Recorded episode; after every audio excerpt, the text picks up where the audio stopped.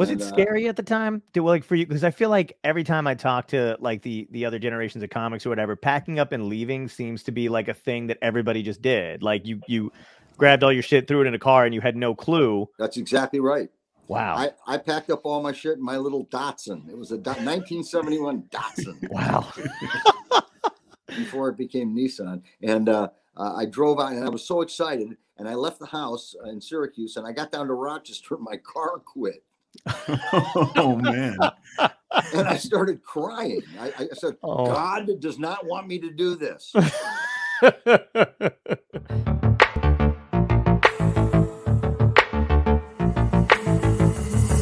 Dystopia tonight.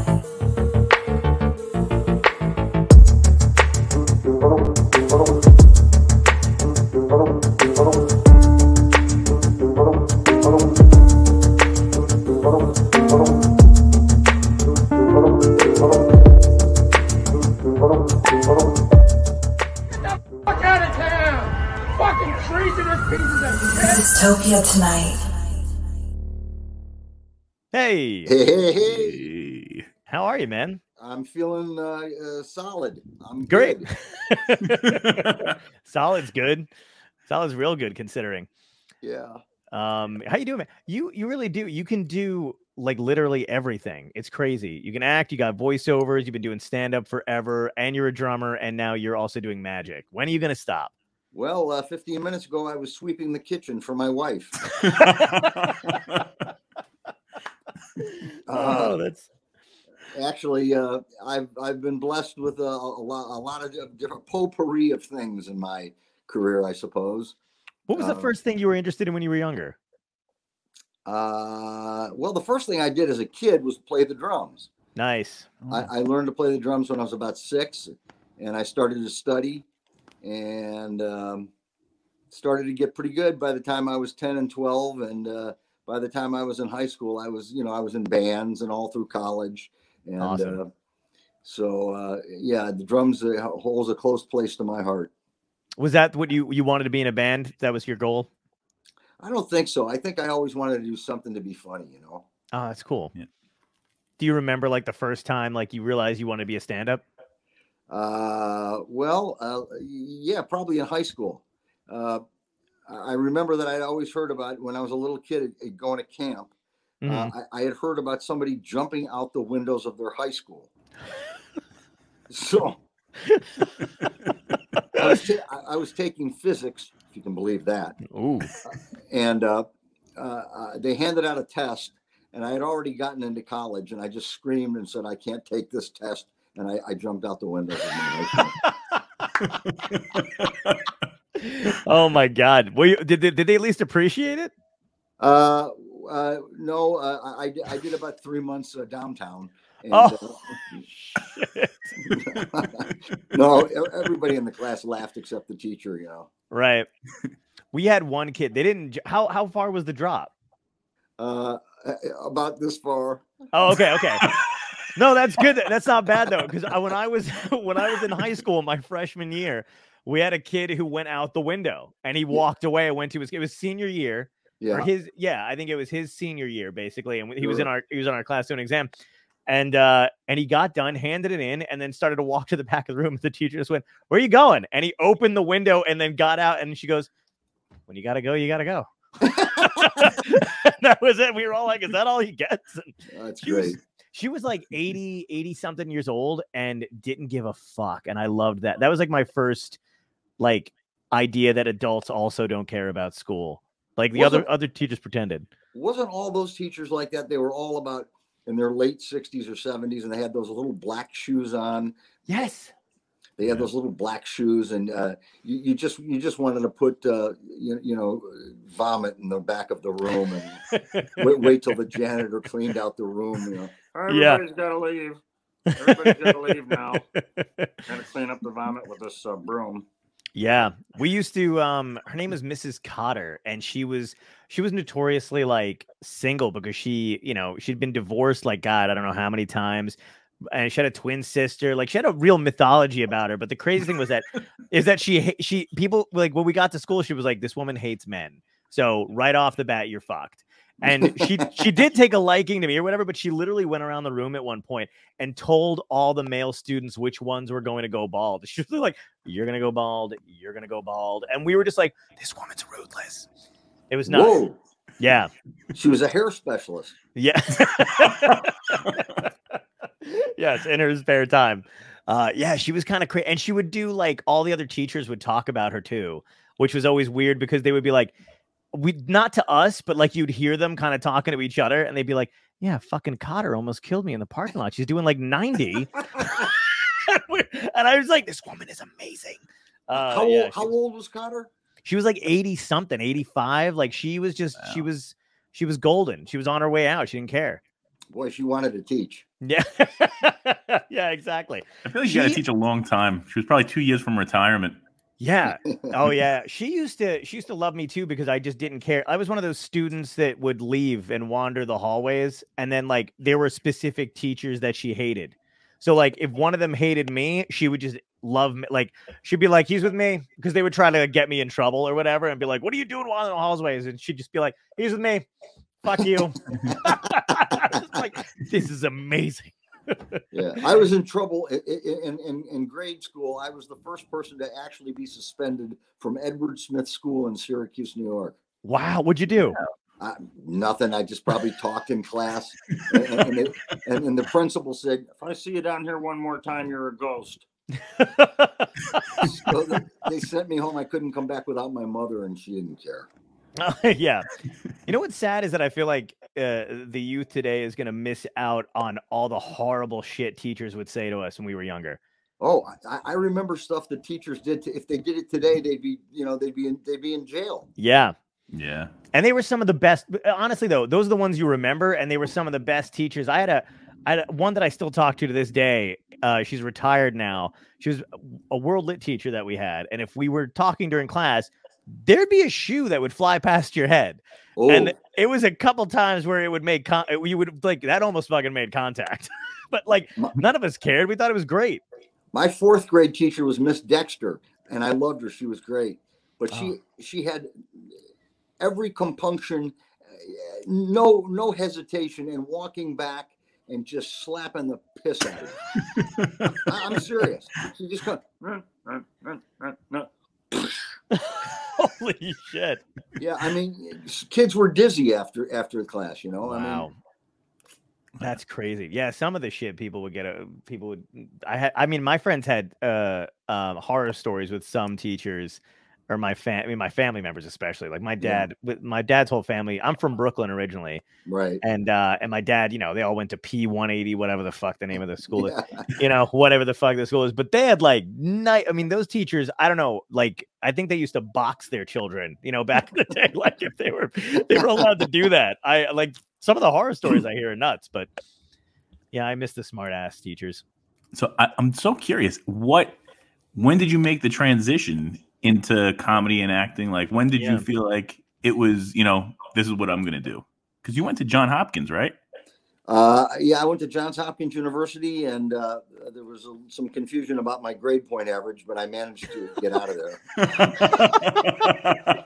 It's an old George Miller joke. Oh, that's great. Uh, I was in college, and I, I I had gotten pretty good at doing sleight of hand magic, especially with cards. Mhm. And my father was one of the best in the country, and so he had imparted to me kind of what he knew. And then when I got to Baltimore, Maryland, I met a few guys that were super good, and they Nice. showed me a lot of stuff. And so by the time I graduated, I, I had already visited a place in, in, in Hollywood called the Magic Castle. wow, that's the top of the top. Oh yeah. and Wow. and I had I had actually performed there when I was actually too young to get into the Magic Castle. Wow. Yeah, so it I, I really had a, a yen to do magic, and uh, and I thought what I would do for a livelihood would be a funny magician. Oh, nice. And then one great. night, I was at the comedy store, uh, just watching, and it was like 1974, I'm old, man, really old. and uh, I, I walked. There was there was not enough comics to go on that night, wow. If you can believe it. I was gonna walked say, yeah. Nowadays, it's like you, you know, they're every street corner. Yeah. Yeah. Well, anyway, I walked over to Mitzi Shore and I said, Uh, hello, Miss Shore. My name is Jeff Altman. I'm from Syracuse, New York. I just got out here and I do a few impressions. Uh, w- would it be okay if I went up on stage since there's no one left to get up? You know? and she said, Well, all right, Altman, go ahead. You can try it. And I went up on stage and I and I did some impressions and she said, Well, you can come back. And Wow. Wow. the, the rest is history. Was it? Do you remember who your crew was back then? Like who you hung out with? Well, let's see. That in '74 there wasn't much of a crew. By '75, Letterman had come out, Nice. and I don't think Leno was there yet. George Miller, Johnny Witherspoon, Oh, Uh, nice. um, Roger Bear, of Roger and Roger, the comedy team, hmm and he had come out, and uh, and then I came out. No. Um, yeah, that, those are the guys that I was hanging around with primarily. That's cool.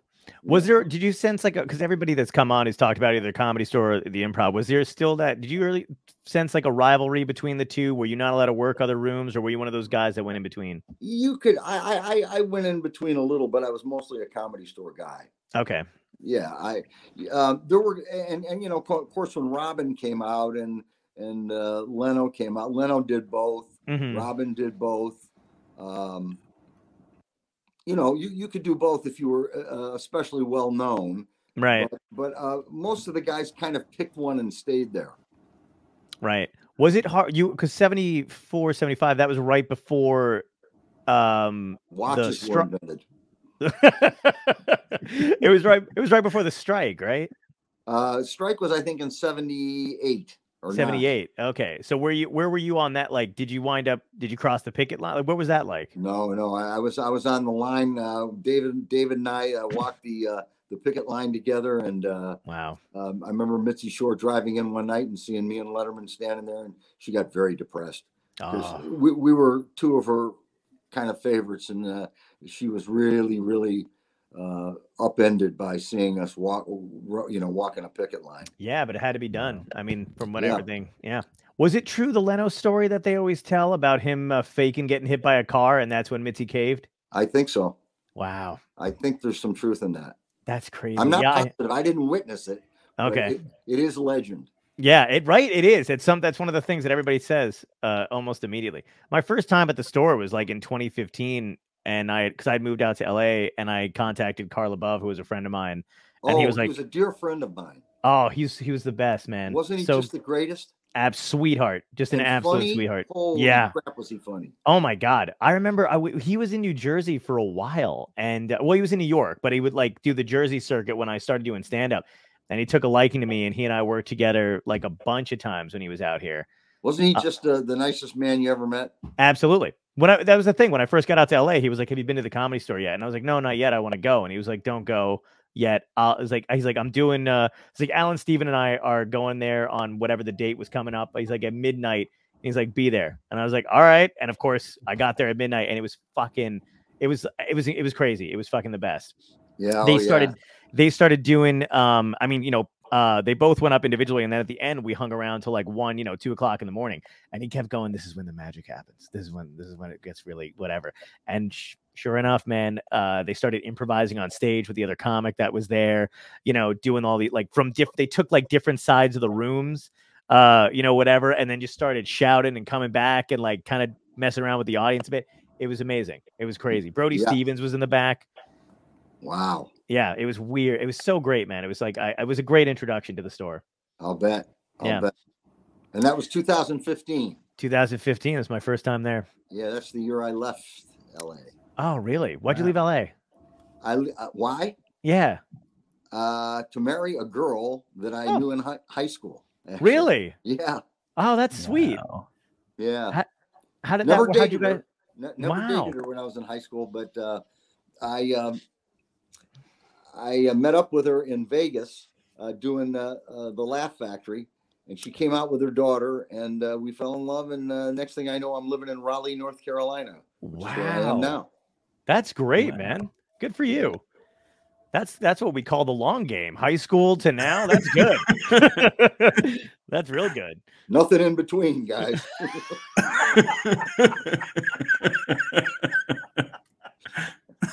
oh, that's great. That's incredible. When was your? Do you remember what you what made you move out to LA in the first place?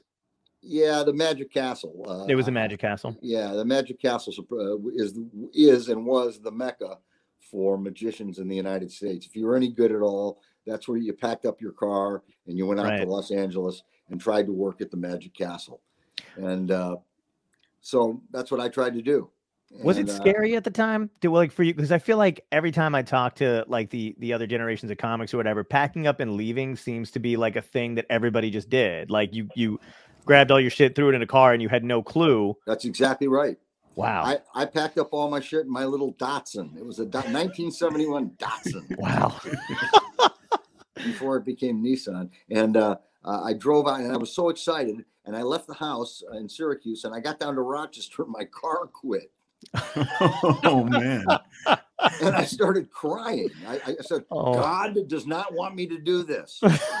and you had no cell phones back then either. What'd you do? Uh, yeah, I don't know. I, I pulled off to the side of the road, waited about 15 minutes. My car started and I, I got myself at least to the middle of Texas and my car quit again. Uh, I had a bad carburetor and uh, they fixed it. And I, and I got to LA uh, five days later. wow. Wow. And what was the transition like from you doing that kind of stuff to when you were like, I've got enough material now to go out on the road? Was that like a, uh, a Well, there turning was point? when I started, John. There was no road. Oh, wow. There, there was no road really. There, I mean, there was there was the Playboy clubs, Mhm. and uh, I guess there was some opening situations where you would open for someone, Right. but there was no, uh, you know, only about as we approached 1980 or so did people start thinking to themselves, Hmm, I could do this. I could bring in three guys and uh, set up a club and call it Comedy Yucks. And, you know, I know the names are terrible. oh, Like the laugh tit or whatever. You know what I mean? You're like, oh, all right, I guess. you don't even want to promote it. You're like, oh, all right. I don't have to tell anybody. Uh, yeah. th- Was it like, cause I feel like, uh, you know, from all the books and stuff I've read, it seemed like you guys got paired up with a lot of musicians. Um, was that because you had the same agents or they were just like musicians needed an opening act and comedians were the easiest to go with? yeah. I mean, I, I opened for the Captain and Tennille. Oh, no way. That's awesome. And I opened for Kool and the Gang, as we mentioned. Uh, Yeah. and I opened for oh god, uh, all all kinds of folks. That's Uh, awesome. and uh, yeah, that was that was the big gig in those days was opening, and then the clubs started opening around 79, 80. And then you know you you you'd headline, uh, and uh, you know you just travel around the country through the 80s, Mm. and uh, by the 90s I was doing a fair amount of television, and um so I, I kind of got out of the club scene, and I Mhm. never really got back into it like I should have. Did you? So did you miss it though when you were out there? Because I feel like that was the kind of the the the trajectory. It was like stand up for a little bit, maybe go out on the road, and then boom, you got TV stuff. Um, yeah, I mean, use Letterman as an example. I mean, he knew exactly what he wanted to do the minute he walked in into Los Angeles. Right. You know, he knew he would have to do stand up in order to get a TV show and and and, and then host his own show. hmm And um, so um, my mine was different. I just wanted to work, and the first work I got really was in commercials. I did I did a lot of commercials, and um, and I did a lot of guest stars on TV shows, and then started doing films. I, I just kept my fingers in all the pies, Right. and boy, did my fingers smell good. were your parents kind of supportive of the whole thing? 'Cause Your dad was a really great magician. Yeah, my dad was one of the best sleight of hand artists in the country, and with a deck of cards, he was just uh, unusually good. Mhm. Uh, and people from all over the country would come to our house in Syracuse to visit him uh, in an effort to learn something. And Right. so I would see all these magicians come in, and then by the time I got to high school, he started teaching me stuff. And then when I got down to Baltimore in college, I met some guys, and they they, uh, they helped augment what I already knew. And uh, Nice. so I got better and better and better. And then I moved to California in '74, as I mentioned before. That's cool. Did they get to come see you like uh, you know, do magic or do stand up? Um, yeah, I was start. I really did more stand up in the beginning than I did, you know, work at the castle. Okay. Uh, and I told you the the story at the comedy store. And, Mhm. and after that, I just I just hung on, you know, and just just stayed there and developed an act. And after about a year, I started getting on, you know, talk shows. Oh, and that's when your parents saw you like make it, like kind of they realized you were good. They in, in Syracuse, New York, they didn't carry the Merv Griffin show. so so my father and I had to get in a car. I was visiting. It was back around Christmas time, I guess. And we had to drive all the way about sixty miles east uh, on the throughway Wow. and uh, get in front of a TV. And sure enough, there I was doing just grade C stand up. You know. I've never heard it referred to like that, but that's perfect. Yeah. And Well- then after after that, after Merv, I started doing the Mike Douglas show, and then Right. the Tonight Show, and then the Letterman Show, and then uh, well, in 1980, I actually had my own show on the air, which lasted for about four weeks. Oh. It was called Pink Lady and Jeff. It was voted the 35th worst television show in the history of television. That's the best. That's a great honor, though. Come on. Yeah, and the the girls uh, came from Japan, where they were like the Beatles. And- Oh, yeah, they sang and, and did concerts and stuff. wow. And and uh, I remember going into their dressing room the first day and saying because we had been told they spoke perfect English, Right. and, and uh, so I went into the girls' dressing room. I said, "Well, girls, how was the flight over?" And they said, "Hello, Jeff."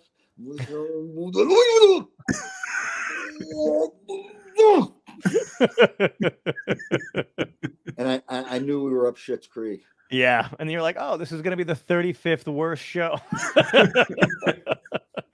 From then, it was clear on in. Yeah. You had some legends on that show, though. I was I, Yeah. like Sid Caesar. They was, I Oh. was seeing pictures, and I, I had the time of my life. I got to work with Sid Caesar and Jerry Lewis and uh, uh, uh, geez, a lot, a lot of people. I mean, a lot of people that are no longer here. Right. Red Buttons and uh, um, uh, you starred in Dallas. Who am I thinking of? Oh, Gee. um, oh my God. Uh, Larry Hagman? No. Larry Hagman. Yeah, Larry Hagman, you. there we You're go. a winner. We have a winner, ladies and gentlemen. No more calls. You know what's sad is I have, I struggle remembering my own guests on the show, but I remembered Larry Hagman. It's gonna be real embarrassing yeah, when they go and, back. and like the your third grade teacher, you knew everything about it. It blew my mind. I know it's real bad. It's I don't know what it is. I have I have no clue. I maybe I'm dying. I have no idea. I hope I hope not. I Have- hope. Well, me too. Have Uh, you ever worked with uh, Richard Turner? Because I know he's another sleight of hand. That Isn't that funny? He has a special on right now on Hulu. Oh, uh, uh, and I just watched it, and uh, it's pretty good. And uh, Richard Turner, of course, is uh, blind. Did you know Yeah. that? yeah, And uh, he's very, very good with cards. And um, I am not friendly with him. In fact, I don't know if I've ever met him.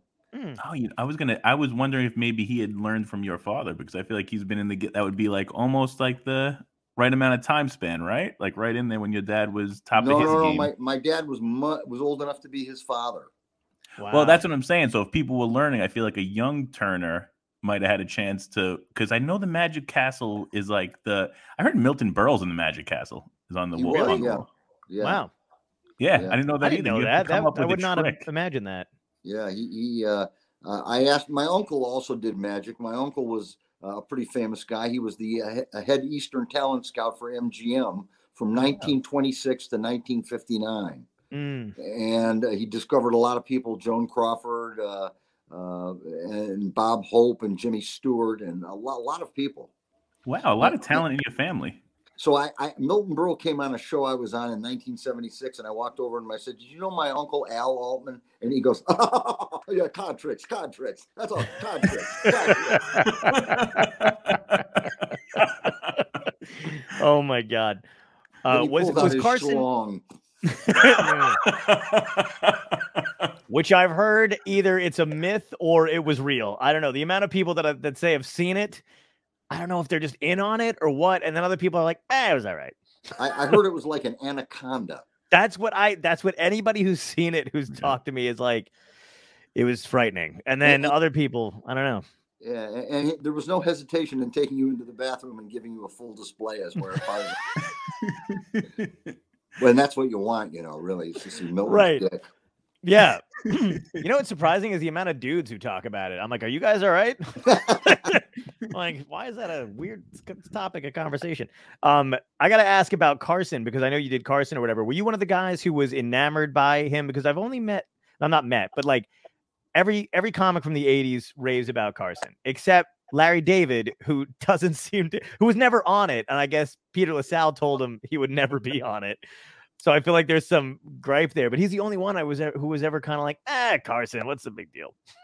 Well, Larry, Larry can get away with it. I mean, geez, Larry's uh, so Right. big, yeah, huge. Yeah. and, Yeah, you know, but um, Carson was when for the guys like myself who came out to Hollywood in the sev- late seventies, middle seventies, uh, and, and early eighties. You know, that was kind of the goal. You get on Carson, and boom, you have a career. right. Um, you guys remember Freddie Prinze? Sure. Absolutely. And, and, well, I mean, you know, he, he did the Carson show, and the next day he had like a series. You know, it was the it was those were the days when one shot, a great shot on the Tonight Show, could make a career. Right. Yeah. You know, and Johnny was uh, Johnny was always fun. You could tell whether he liked somebody right away. Uh, this is him really liking somebody. Uh, geez, that was that was uh, that was pretty good, wasn't it? Uh, you'll be back next time. When he give you this, Yeah. if you Yeah. didn't like it, he, he would say things like new, different. Yeah, we'll be right back. There was a oh god, man, and I mean they never really say the name, but I think I read something with Paul Reiser was like talking about it, or whatever. But there was one comic they said that went on and bombed, and they would I don't know if it's a legend or what, but they said he was never heard from again. and I feel like that's extreme. But could it really make and break you? Like I know it can make you, but could it break you like that if you had a bad set? Well, it could break you uh, psychologically, certainly. oh yeah, Yeah, you go on the Carson show and bomb, and you just, you know, you feel like pulling out a gun and uh, right. taking care of it. But Right. uh, yeah, uh, I, I had a lot of fun with Johnny. Then I only I did it like five times, but only once with Johnny, and I, I was lucky. I had a really good shot that night with Johnny. Did And then, and then I and then I and then I started doing uh, Letterman pretty regularly. nice. And Johnny was a big magic guy too, right? Did he know your dad's Oh, yeah. work and stuff? Yeah, as a matter of fact, uh, at the 1991 affiliates convention, I was on a show called Nurses on NBC, Nice. and um, Johnny was backstage, hmm and nobody knew why. And uh, so I had somebody run over and get me a deck of cards, and I kind of sidled up next to Johnny, and I said, "Johnny, did you ever do one of these?" And then I did a move, but I did it real badly, you know. Uh huh. And so it's purposely. And so Johnny said, "Geez, that's uh, that's kind of interesting. Let me show you what I do." And he took me backstage, nice. and we had this little magic session together. hmm And that's Oh, something wow. I will never forget as long as I live. Wow, and that's then, great. And then about about a minute later, he walked out on stage and announced his retirement wow. wow. Holy to everyone's shit. shock. I mean, Oh just- my god. the crowd just didn't know what to do. Wow. That's So- crazy, It's man. pretty cool night. Yeah, absolutely. Yeah. And I Uh, remember I was wearing sneakers that night, and he looked at me. He goes, "Hey Jeff, those are the only shoes you could afford." that's amazing. And then you you became, became really close with Letterman when you did his show, or was it back at the store when you met him? back at the store. Well, we we, we started our friendship when neither of us, uh, you know, uh, had had a penny, and uh, Nice. uh, yeah, and uh, Dave uh, Dave was a great friend uh, then, and he still is a great friend. Right. Was his was his like? Did you did you you know guys talk about what you wanted to do as far as your careers were going? Like, did he say anything about you know the talk show game, and then you were talking about acting and doing that kind of thing? Was it Well, ever Dave- like? Dave was smart. He never talked too much about what he wanted to do, but in his head, he knew exactly what he wanted to do. Wow. You know, and uh, uh, he knew that he wanted to have his own show, uh, a talk show of some sort, and the way to do it was through stand up, which he claims he hated. Yeah, he always that always breaks my heart because it I, he's such a funny dude. Oh, he is a funny dude, and, he- and his stand up was funny. Yeah, It was, absolutely. you know, very dry but very funny, and he, could- you know, he'd had a, a little turn of a phrase. I remember before one of the first things he did when he came out, he goes, "Boy, uh, uh, McDonald's is serving uh, uh, ribs. Mm, boy, there's a dream come true. Who wants to eat chicken ribs? He's I, I love comics that are like that, man, because it's like it's the same way with musicians and singers and shit like that too. It's like if Yeah. they're almost like an acquired, not an acquired taste, but it's like some people don't like Bob Dylan because they say he can't sing. But to me, Bob Dylan's a stylist. It's a particular. T- he's not going to sing ballads, but if you, eh, but he's a great lyricist, and you kind of love the way he does what he does. And it's the same thing with like Letterman's got that dry kind of wit. And a lot of you guys, I feel like back then had that your own unique style. Where now I feel like you can turn on Colbert, and I could not tell you who the fuck was on stand up wise. they all kind of have the same cadence, same rhythm. Well, it's different now. I think comics now are more into kind of telling stories Hmm, and, and making it funny as you as they go along. right. In, in my day, it was more like set up joke, set up joke, and uh, you know, little thing. I mean, I was very physical when I started. I, my my my comedy was all you know. I'd come out and introduce myself, smash my head on a bar stool, fall down, you know, uh, jump up on top of the stool and do Raymond Burr. You can remember anybody remember? People were going, Who was Raymond Burr? No. Who was Raymond Burr? Who was Raymond Burr? we'll throw a graphic up and when we edit it. That'd be good. You've got a wide enough screen. Is there anybody in the beginning that you kind of emulated that you kind of like like really looked up to and and because every comic I feel like has that. Yeah, there was a guy who performed at the comedy store, and uh, to my way of thinking, maybe was one of the top five comics that I ever saw perform, and his name was Tim Thomerson. Oh wow, I don't know him. Yeah, a lot of people don't know Tim as, as a stand-up; they know him as an actor, and Oh. uh, he's been called the king of grade B movies, or not B movies, rather. Really? And, uh, and yeah, it, I don't know if you remember a film called Trancers. no, I don't think so. Uh, okay, well, you don't know what the fuck I'm talking about. no, but keep this is good though. Keep I'm, I'm Well, still Tim- interested. Tim, Tim was the kind of guy who, you know, everybody would go on, and then eleven thirty, Thomerson would go on, Tim Thomerson, and, and and the place would just empty. It was over. And if you had Wow. to follow him, you know, you were going, Well, good evening. It's where are you from, sir? And that was it. You know, there was just one person sitting there. You know. But he was tremendous, and he he he gave me the idea that the shit you did in high school could be funny on stage. yeah. you know, and you know that that that silly, stupid kind of uh, smarmy humor could be made into stage comedy, and, and so I had plenty of that, and and he was the guy that gave me that notion. Wow.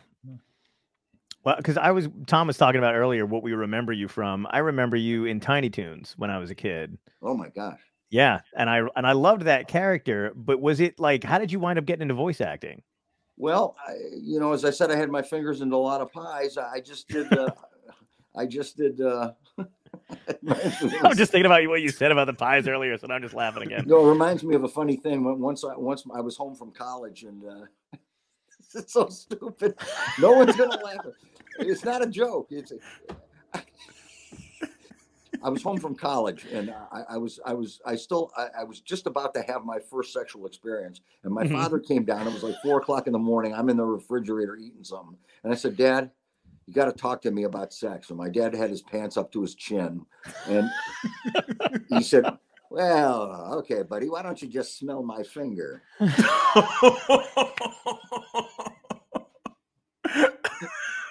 You had to be there for this joke. know? Yeah.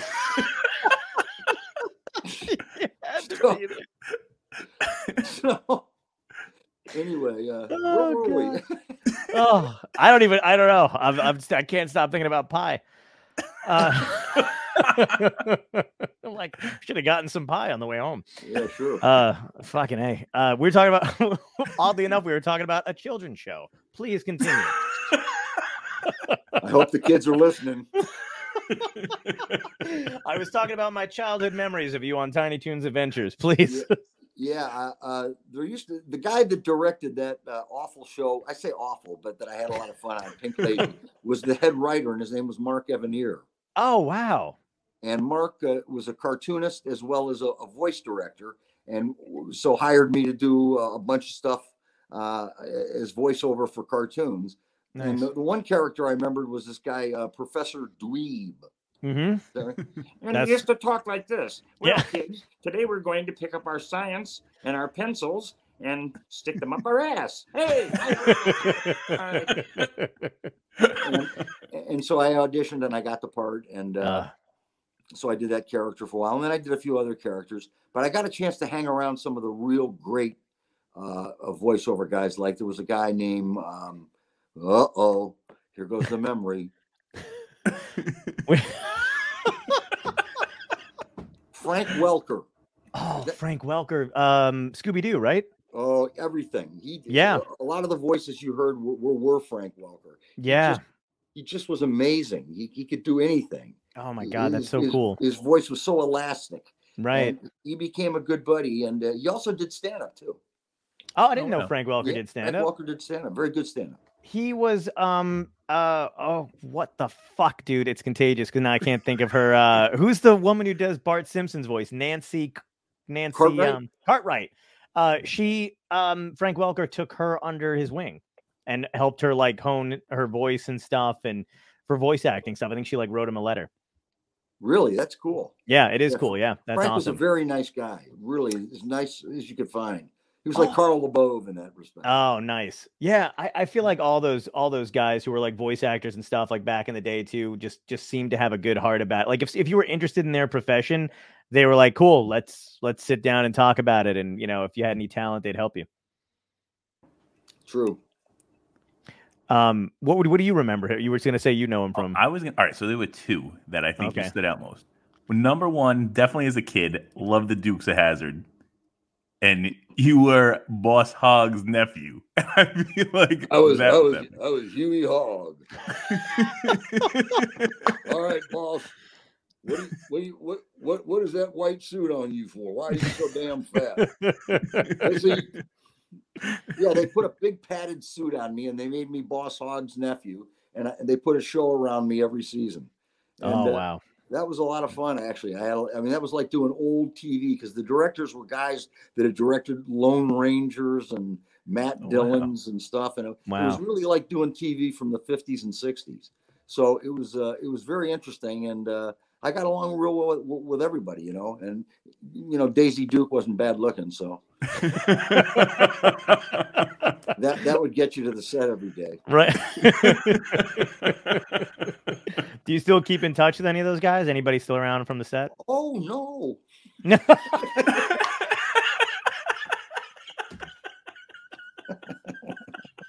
no. At least, at least you took that better than fucking Alan did when I was talking. I, I was saying you backstage, but I admit, dude, I don't know what was wrong. I think I had like a crack blackout. I don't know. I have no excuse, right? But Allan Havey was on. I'm talking to Alan, and he said, you said something, and he was like, "Yeah, me," and he said Bob Altman, and I swear to God, I didn't hear him say Uncle Bob. Dirty. So Uncle it Dir- followed Uncle Dirty right after he Oh said no, Bob Uncle Dirty is there was a Bob Altman Uncle Dirty. Yeah. So, Yeah. but I lit- literally like in between Bob Altman and Uncle Dirty, my brain didn't hear Bob. I heard Altman, and I thought this will be a good way to connect with my guest that I really don't know. And I said, "Oh, he's coming on the show." Later this week, and Alan, in the mo- just with all the disgust he could muster, Oh, looked at me and went, "Well, he's been dead for quite some time, John." And I was like, "Fuck," and I had nothing. Oh. I couldn't get out, and he was just like, and he, I think he called me. He was, he was I- like, he was like, that was some. I actually didn't know that. I didn't know Uncle Dirty uh, uh, uh, hit the dirt, but uh, I didn't know when Uncle Dirty existed. I thought there was one Altman, and it was you. And uh, I, by gum, I was gonna make that connection, but I fucked it up. yeah, Yeah, no fault of your own. yeah. And now I think Alan hates me. yeah, but that was great. Oh, Yeah, me. well, I'm pissed off the son of a bitch didn't mention me now. No, he's a great comic, Alan. he's good. He's great. Yeah, he's he's awesome. He'll never speak to me again, but he's great. Uh, Oh God. Oh, so that good. was.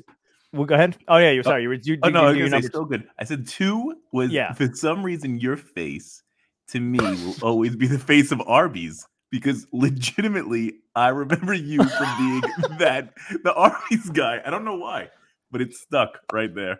yeah, there's there's a poster my wife has put up in the house of me going, with a big old hamburger. Just I, I always attributed Jon Stewart and Arby's fake feud to you being to them to them having you as a comedian do their Arby's stuff in the beginning because Arby seems to have a great sense of humor about itself. I guess I don't know. I was the spokesman for Arby's for about a year, and Right. uh, um, uh, it was a lucrative gig, and you know, so I did it, and uh, uh, and they let me do uh, in a lot of the commercials that you didn't see. They let me do a lot of my stand up. oh, nice. Really? Yeah, and uh, you know the, the, the stuff I used to do. Where you want a butt steak, big and good, hot and spicy, sweet and meaty. All right, well, come on into Arby's. We've got the meats, and so do I. Hi. That was I've- I- before we got the meats. Yeah.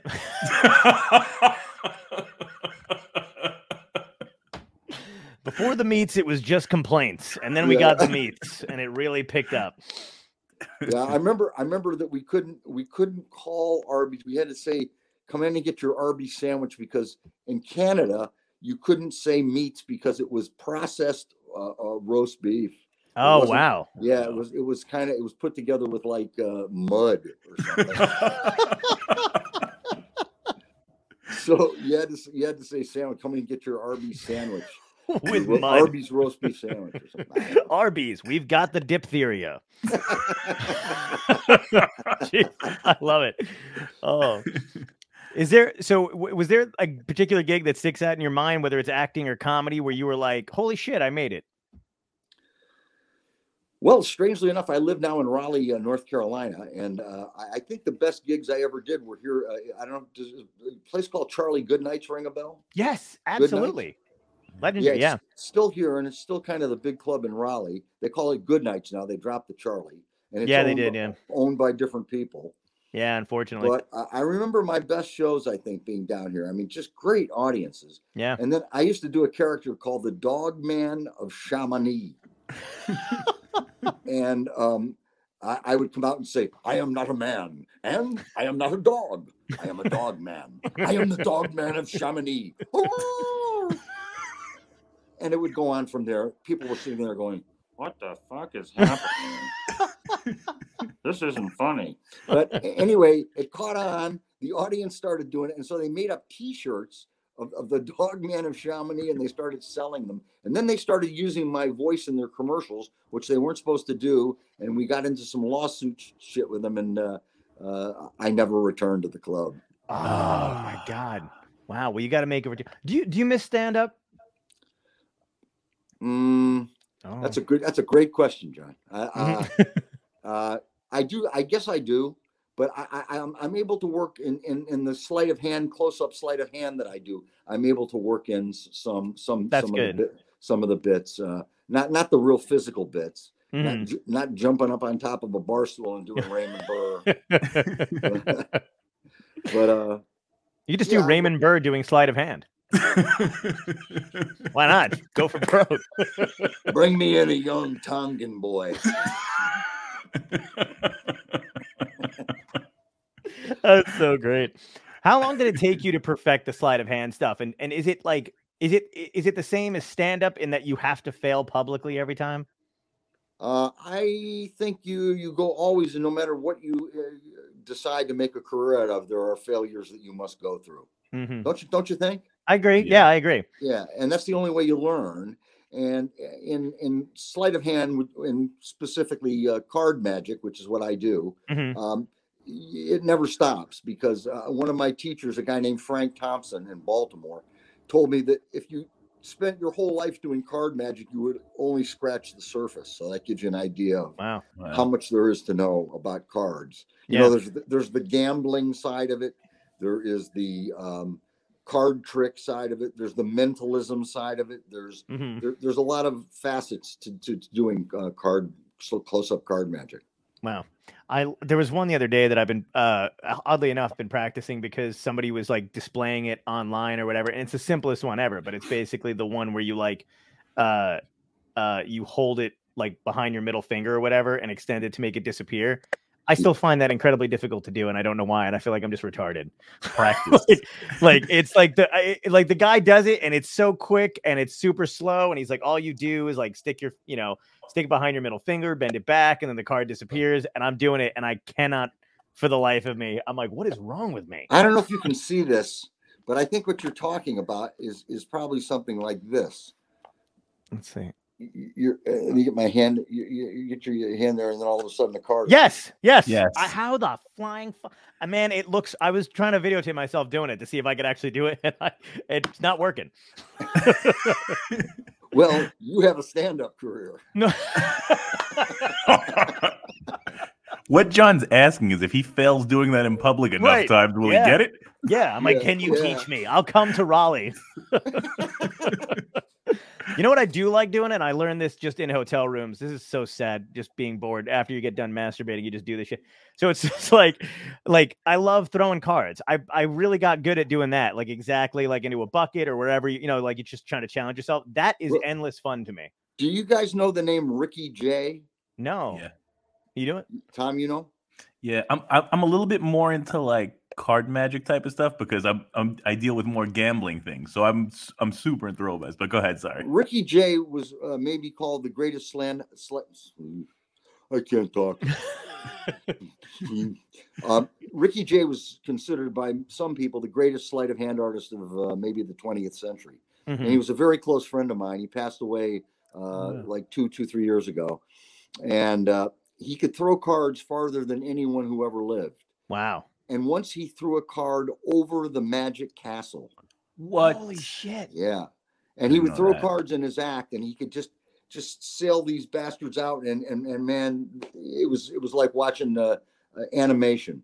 Wow. Yeah. Is there a video of him doing it over the Magic Castle? No, but you can go on YouTube and type up Ricky Jay, who's got millions of hits, and Yeah. watch him watch him do his stuff. And if you really want to see something uh, impressive, dial up Ricky Jay and his Mhm. 52 assistants. Okay. And that's the name of it. And Wow. and, uh, uh, it, it's a show that he uh, he performed in Chicago, L.A., and New York, and became very famous as a result. Oh, sweet. And Yeah, he was a very check close friend.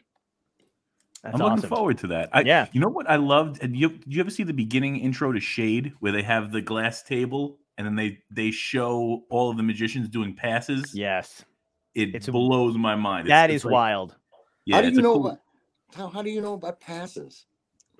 Well, I'm telling you, like I, I Shade. totally like, yeah, I totally jumped into it because when I started seeing some of this stuff, I'm like, it's mind-boggling. So I've, Yeah. I've wanted to visit the Magic Castle forever. So I think I might do, I might be doing an LA trip somewhere in January. I'm hoping John's going to be there at the same time. oh my God. That'd And be listen, great. guys, listen, listen, listen. If you guys uh, call me and, and let me know, I, I will arrange for you guys to get into the castle. Oh, that'd be It's a private, cl- it's a private club, and it's not easy to get into. You got to have a pass or know somebody or something. But get in touch, and I'll I'll, I'll set it all up. Oh, Oh, that that'd would be be, amazing. fantastic. Yeah. Absolutely amazing. Thank you. Absolutely. You're I, welcome. but I'm so enthralled by it. I feel like it's so great. Like when you watch somebody that's great at doing it. We had a Mhm. guest on one of our. We did a couple of fundraisers with with comedians. Me and John have hosted a few of them. And Eric Jones, who does a lot of coin magic out of Philadelphia, Mm. he's supposed to be like one of the better coin sleight of hand magic, one of the best coin sleight of hand magicians. He did some crazy stuff like during the fundraiser and like Yeah. snapped and turned the ca- card into a watch blew my mind i could i could watch it over and over and i'm like i can't i couldn't see it i couldn't see where it happened Turned a card into a watch. yeah he was showing a card snaps and turns into a watch i'm like i could That's pause cool. it yeah i couldn't catch it i was like wow that was mind-blowing Yeah. good. it's so much Yeah. fun do you get the same do you get all right so i know a lot of people feed off of different things so the energy from comedy feeds the soul as much as the paycheck at the end of it do you get the same type of feeding of, of your uh of your energy and soul from magic does it give you the same Well, magic is like comedy in, in that you know so you can tell a joke. And I was I was at a little party here on the street the other night, just neighbors, and I told somebody I told it I think I told told John this joke off camera. Mhm. Uh, a guy goes in for a prostate exam, Okay. and uh, doctor says, "All right, now if you'll just put your hands on the table and steady yourself. Now, don't get an erection, Billy." And the guy looks up and says, "Billy, my name isn't Billy. My name is Ted." He said, oh, I'm sorry, my name is Billy. So I told this to one of my neighbors, and he just went, uh And certainly the greatest sleight of hand artist of the 20th century, uh, uh, alongside Ricky Jay and others, was a man named Dai Vernon.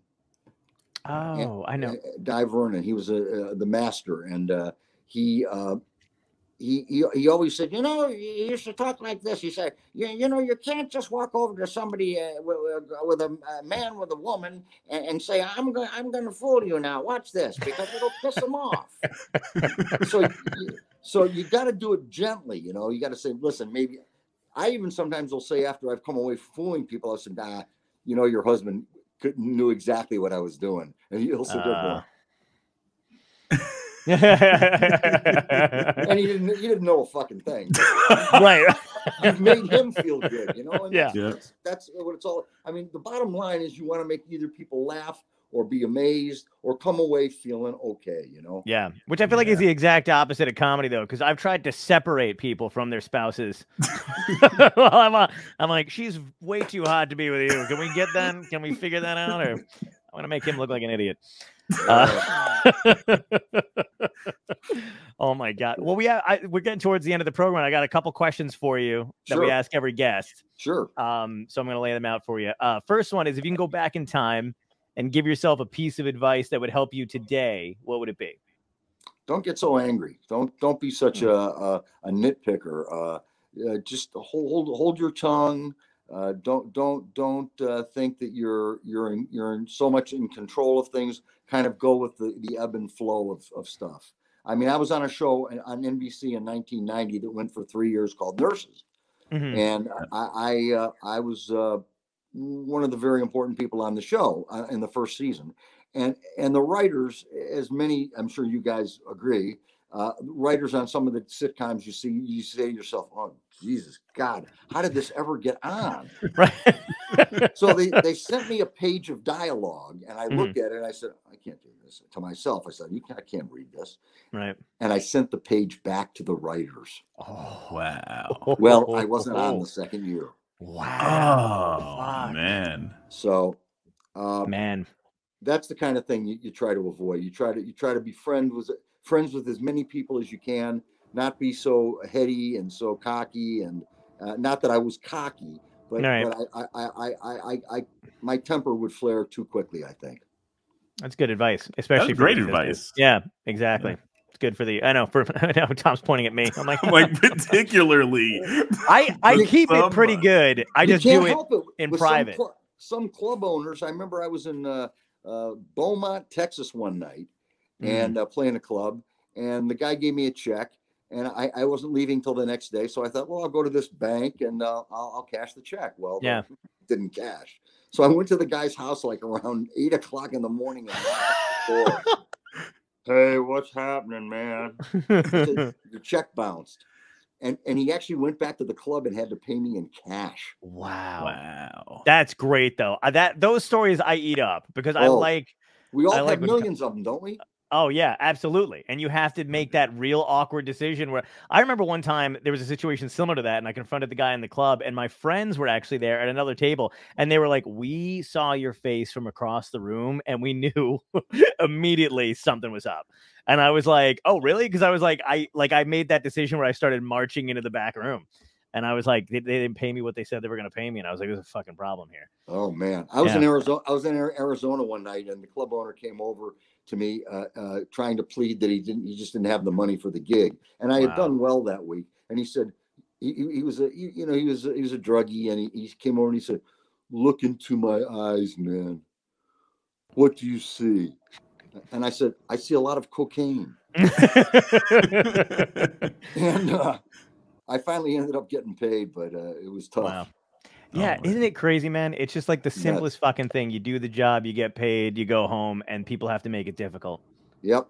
Yeah, that's crazy. Um, all right, and the second question is what had to end in your life, be it good or bad, that led you to where you are today? What had to end? Yeah, what had to end? Let me think. Uh, I think my notion of wanting to be uh, a funny magician. Hmm. Uh, that that had to come to a, a conclusion at some point, and I, and I realized that I, I was much uh, better suited to being in front of the camera or on stage than you know sitting at a table going pick a card. Would you pick any card? Pick a card. and now, fortunately, that's what I'm doing. Right. Amazing. so Oh, great. well, this has been a blast, man. Thanks so You're much for doing it, This dude. has been a lot of fun. I'm glad. It really has. I'm, Yeah. I'm- I hope to hang out in person. We got to get to Raleigh. I, I Yeah. want to go to one of these magic shows. We should. We should go to. We should absolutely. We should all do good nights. You should come and do a, a, a guest spot or a card, whatever you want to do. Just come on stage with me. I'll do my five minutes. Great. Perfect. Yes. I'll, I'll I'll tell I'll tell the joke I just told you guys a minute ago and get nothing. Oh my god, I love it. Yeah, we'll be. Guys, but we will be in. No problem, man. Take care. Thank you. It was Nice such a seeing you. pleasure. Thanks Yeah, again, man. Take care. Have See a ya. great one. He was amazing. Amazing. We got to see him. If if you are coming out to LA, man, make sure it's around. I'm going January 29th. I'll be in Vegas, and then I'm doing a one nighter there, uh, at a fucking place I cannot remember. awesome. We'll edit that. Don't It's worry. called, like- yeah, yeah. Well, I'll cut it in and I'll mouth it now, and then we can splice it in later. Uh, um, that'll be it. I don't want to do it with a shocked expression on my face, like I can't believe I'm going to be there. Um, but yeah, I'm doing it then, and then I'm going to drive out the next day. I'm looking to- forward to it, man. I feel like the Magic Castle is epic. Uh, that was such a great combo overall. If you missed any of it, make sure you tune into us. We're at John Pulveromo on Dystopia tonight on YouTube, or you can check us out on Apple, Spotify, any way you listen to your podcast. Make sure you do it. And if you want to join us live, come come join us on Twitch. Dystopia tonight. Yes, and in a half Thank an hour we'll be uh, with Jonathan Stark. So um, Yes, yeah, get ready. It's Tony's brother, Yeah, Iron Man. like how I nodded, completely full of shit. Like I have no idea what Tom's talking about. yeah, Uncle Dirty's coming on right after like, him. Fuck, I gotta look him up. I have no idea the. Fuck- that was a Get great us outta story. Yeah, great. Oh, Have a great one, guys. We will Peace. see you all in about a half hour. Bye.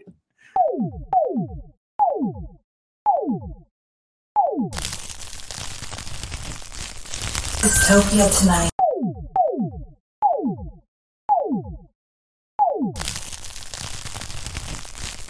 Dystopia tonight.